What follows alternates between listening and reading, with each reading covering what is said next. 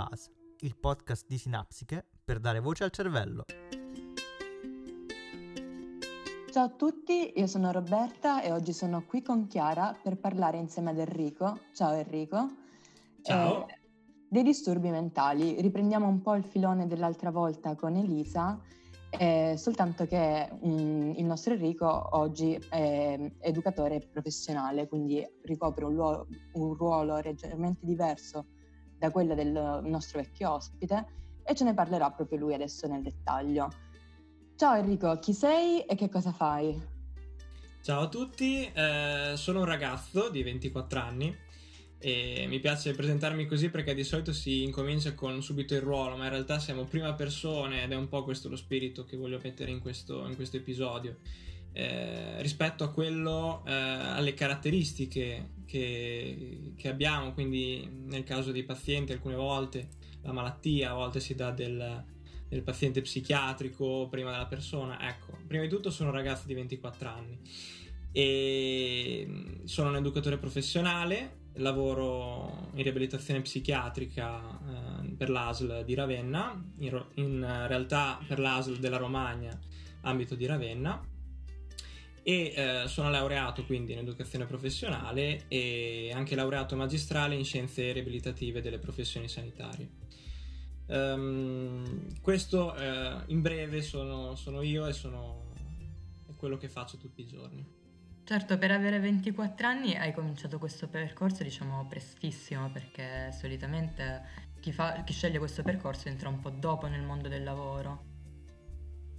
Sì, diciamo che mi sono voluto subito buttare eh, dopo qualche esperienza di tirocinio eh, in cui ho visto, ahimè, nell'ambito privato alcune situazioni eh, molto problematiche e per cui ho tentato subito di inserirmi nell'ambito pubblico e quindi ho cominciato in realtà da lontano, eh, io abito a Cesena e ho cominciato da Mantova in un progetto di ehm, contrasto al gioco d'azzardo patologico, quindi sì. in un ambito scolastico a partire proprio dai più giovani.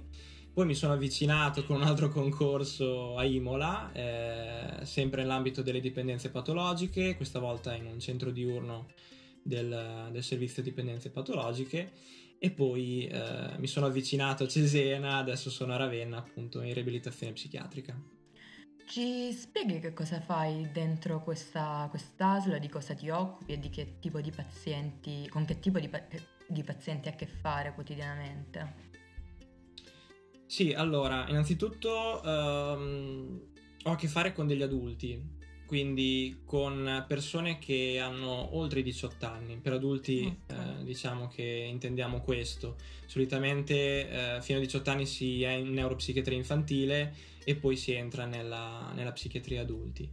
Um, io lavoro in un ambito tra virgolette particolare perché eh, nel nostro servizio c'è una unicità rispetto ad altre ASL, ovvero abbiamo una sorta di cuscinetto tra quello che è un ricovero 24 ore, quindi in cui ci sono residenze dove gli operatori sono presenti 24 ore e eh, un rientro nel quotidiano, quindi o in famiglia o in, nella propria casa, nel proprio domicilio. E, e noi abbiamo questi appartamenti eh, propri della, dell'ASL e questo progetto nasce appunto tra una sinergia tra comune e ASL e eh, in questi appartamenti abbiamo a che fare con eh, persone con eh, disturbi psichiatrici eh, sulle 12 ore. Quindi diciamo che è una sorta di palestra, un rientro supportato nella, nella realtà quotidiana. Um, questo, questo, più o meno è, è il nostro lavoro. Per cui da lunedì al venerdì siamo presenti dalle 8 della mattina fino alle 8 della sera, il sabato uh, facciamo un supporto dalle 8 alle 14. Quindi è un po' un accompagnamento alla, a un'individualità poi del, di questi utenti, cioè l'obiettivo è quello di, di permettergli, di insegnargli un po' a farcela da soli? Assolutamente, l'obiettivo è l'autonomia l'autonomia e soprattutto l'obiettivo è quello di soddisfare i bisogni e gli obiettivi dei pazienti stessi. Quindi in primis è il paziente o, almeno la persona a decidere dove, eh, dove vuole andare, o almeno dove vuole andare nella propria vita perché poi di questo si tratta, si tratta della vita della persona che è inclusa in un contesto, in una famiglia eh, e anche in, in, certi sogni. A proposito di famiglia, ci sono dei familiari, cioè comport- dei comportamenti familiari meglio, che possono agevolare questo percorso che le persone che incontri intraprendono ogni giorno? Sì, assolutamente sì. La famiglia è un cardine del percorso di reinserimento nella società.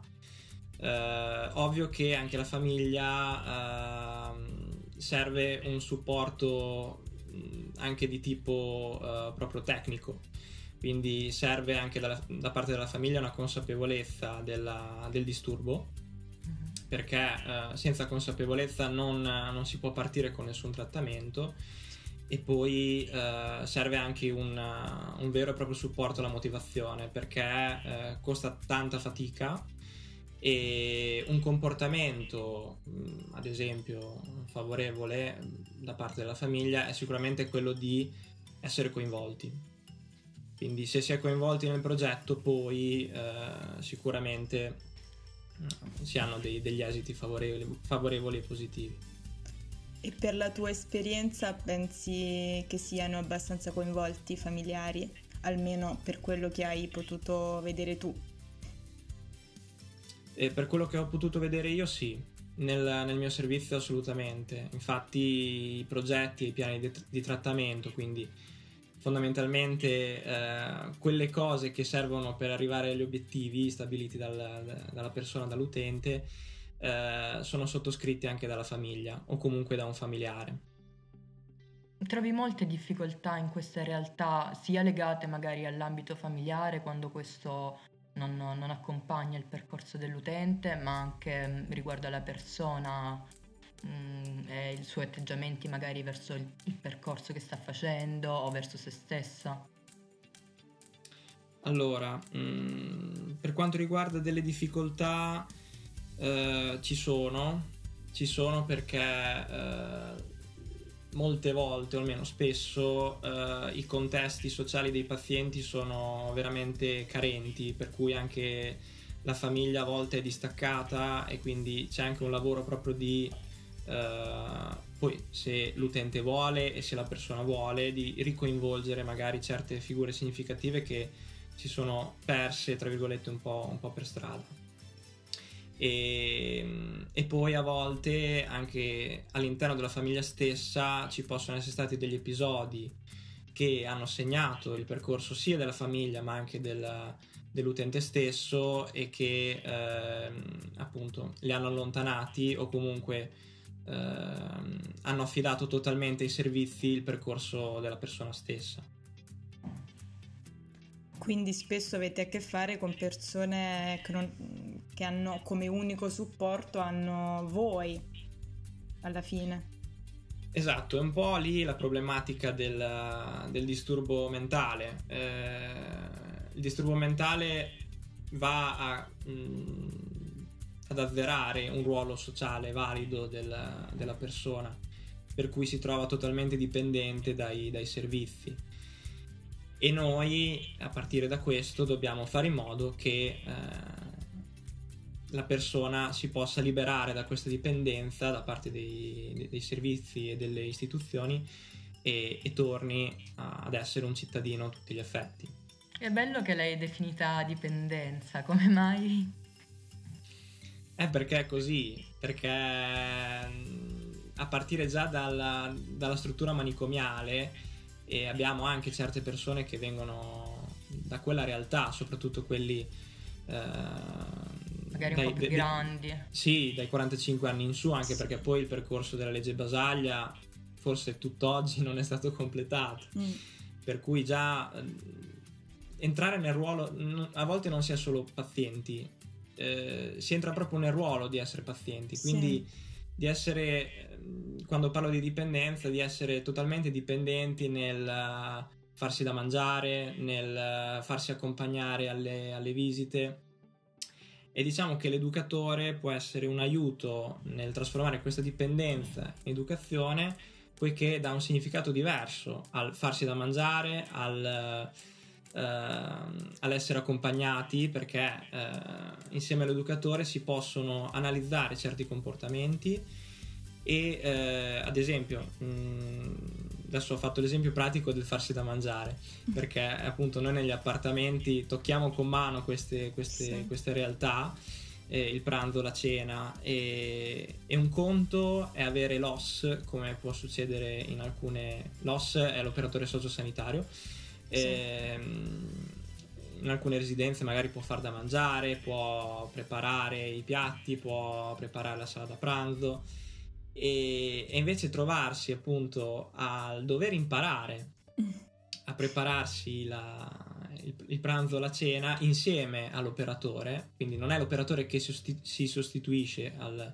all'utente, è un bel passo, però è quello che eh, riesce a far staccare l'utente, la persona da, da questa dipendenza eh, che poi è patologica.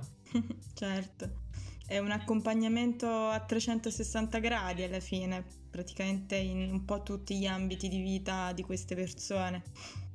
Sì, sì, sì, assolutamente. E infatti mi ha incuriosito molto una cosa, tralasciando un attimo il paziente, mh, mm, mi sorge una domanda su appunto le... Mh, mm, la posizione del, dell'operatore sia esso sia sociosanitario ma anche del, um, del, cosiddetto psicologo o chiunque sia in equip.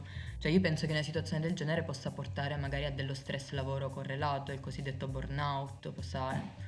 Credi che questa situazione mh, si verifichi spesso? Tu stesso ti sei ritrovato in questa situazione? Se ne puoi parlare sempre, se ne vuoi parlare, ne puoi parlare. No, no, penso sia un argomento molto importante perché tutte le professioni di aiuto sono coinvolte in, in questa problematica. Eh, però personalmente non ho mai avuto questo, questo tipo di problema, per fortuna. e, però ho visto con i miei occhi eh, un operatore o un'operatrice eh, in serie difficoltà. Ehm, sono convinto che ehm, per evitare questo tipo di, di burnout, quindi di, eh, di scoppio mentale, eh, sia necessario un ricambio, eh, un ricambio all'interno dell'equipe. Per cui l'operatore più di un uh, tot di, di, tempo, secondo me, non deve mm. rimanere all'interno di, una, di, uno stesso servizio e deve mettersi sempre in gioco. Eh, perché rispetto magari a, una, a, un reparto ospedaliero dove l'esito lo, lo riesce a trovare praticamente subito nell'ambito della, della psichiatria gli esiti eh, si vedono e si notano dopo anni. Per cui vedere magari sempre stesse, le stesse persone e non riuscire più a vedere quei piccoli miglioramenti che magari una persona nuova all'interno dell'equipe può vedere eh, può influenzare tanto e non si, non si, rischia di abbandonare in questo modo mh, mm, il paziente che sia in cura, magari abbandona, cioè, mh, mm, mi sembra che questo cambio mh, mm, possa procurare comunque degli abbandoni di quello che è, è l'attuale ruolo di una persona, quindi con sé anche le, i pazienti che segue, come nel tuo caso quelli della residenza, se, se tu andassi via li lasceresti in balia di qualcun altro. Sì, il cambiamento fa paura un po' a tutti. per questo si vuole anche, rim- anche noi operatori vogliamo magari rimanere sempre nella nostra comfort zone e- ed è difficile cambiare, proprio noi esseri umani facciamo fatica.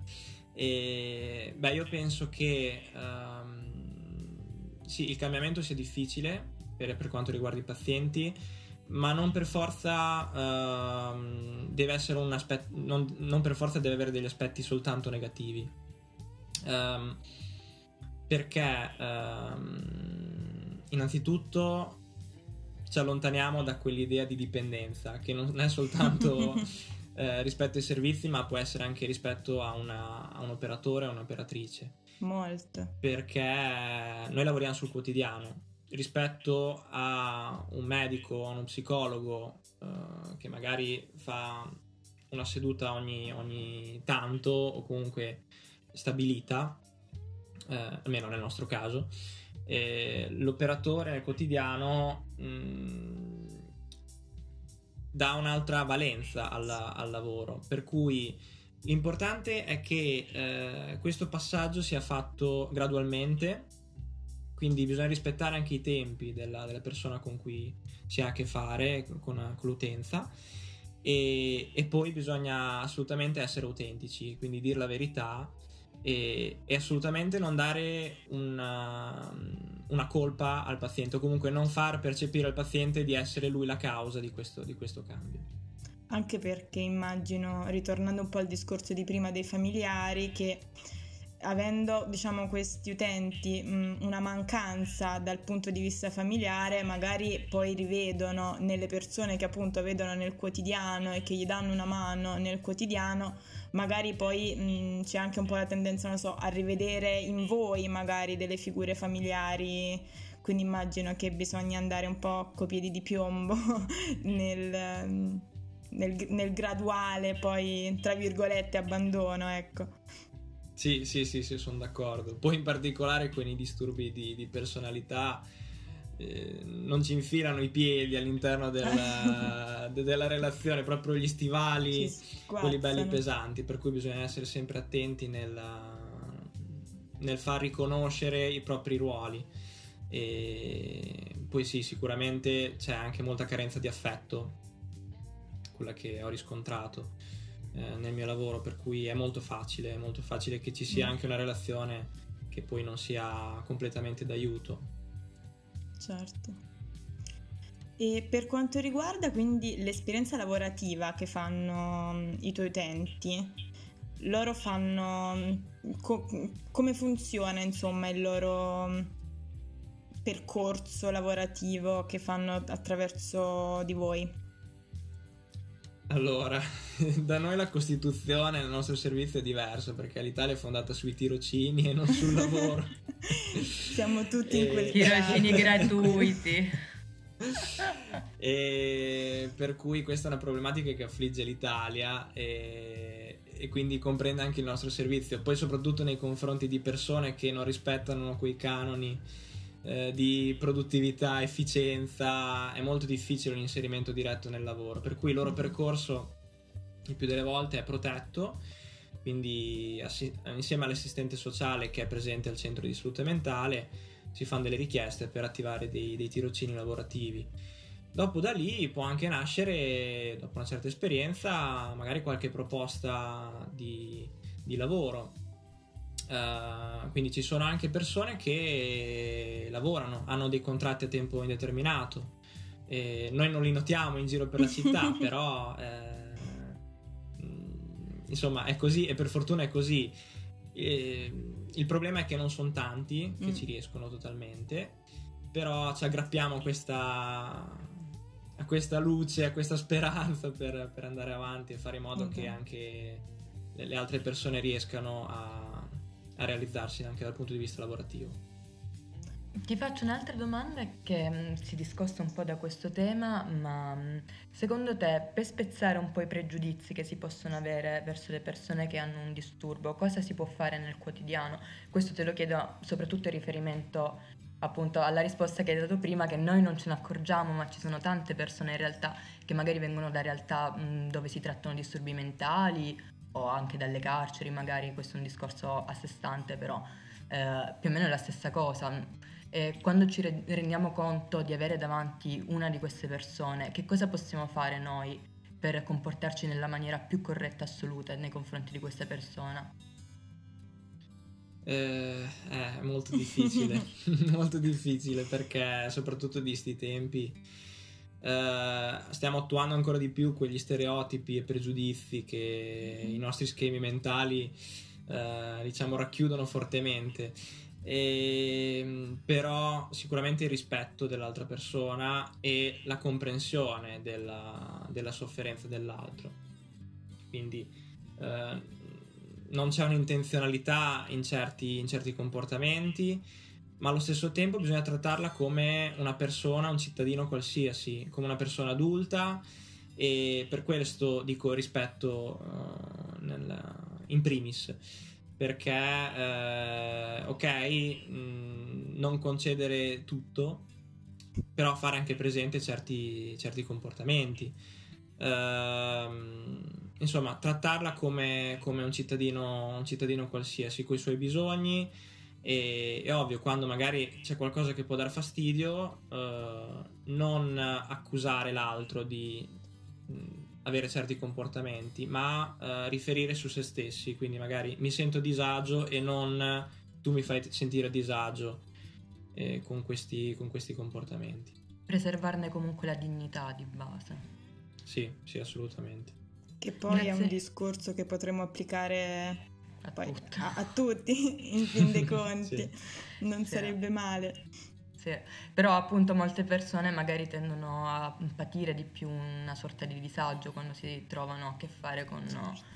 con persone che hanno determinate problematiche, soprattutto quando non sono fisiche, perché diciamo, una mancanza fisica si può anche notare e, e, può dare una reazione immediata, mentre invece trovarsi davanti e rendersi conto man mano che la conversazione va avanti, che forse quella persona che è davanti non è proprio normale, fra virgolette, crea un'altra sorta di disagio, credo. Sì, sì, ma è anche normale così, perché va fuori dai nostri, dai nostri schemi e... Eh, per cui, per cui è, una reazione, è una reazione normale però se c'è dignità, se c'è rispetto, eh, ecco, si può aiutare anche l'altro a, eh, a, sentirsi anche a lui più agio, perché magari più delle volte eh, l'altra persona con un disturbo mentale, psichiatrico, eh, è terrorizzata dal contatto, dal contatto sociale, per cui eh, farla sentire a suo agio mh, mm, è importantissimo. Grazie mille Enrico, io ti ringrazio per essere stato con noi e per le tue risposte, per questa breve chiacchierata, anche se è piena di argomenti interessanti, con, eh, anche del tuo lavoro io l'ho trovato molto interessante. Sapevo che esistevano queste residenze, però non avevo idea di come funzionassero e penso che comunque sia un ottimo modo di provare a fare una riabilitazione diversa. Sì. Ho un'ultima domanda per te, più personale, ovvero qual è la tua terapia? Eh, premiarsi. Eh, mi posso collegare anche a un vostro episodio che avete pubblicato qualche, qualche tempo fa. Eh, premiarsi con le cose belle che soprattutto ci rimangono in questo periodo. Eh, quindi il cibo, gli affetti, la musica, insomma tutto ciò che ci fa, che ci fa star bene darci ogni giorno un piccolo premio quotidiano. Assolutamente, sono favorevole al 100%. Ti ringrazio per essere stato con noi e ci sentiamo alla prossima puntata. Io sono Roberta e con me c'è stata Chiara. Ciao! Ciao e grazie. A te.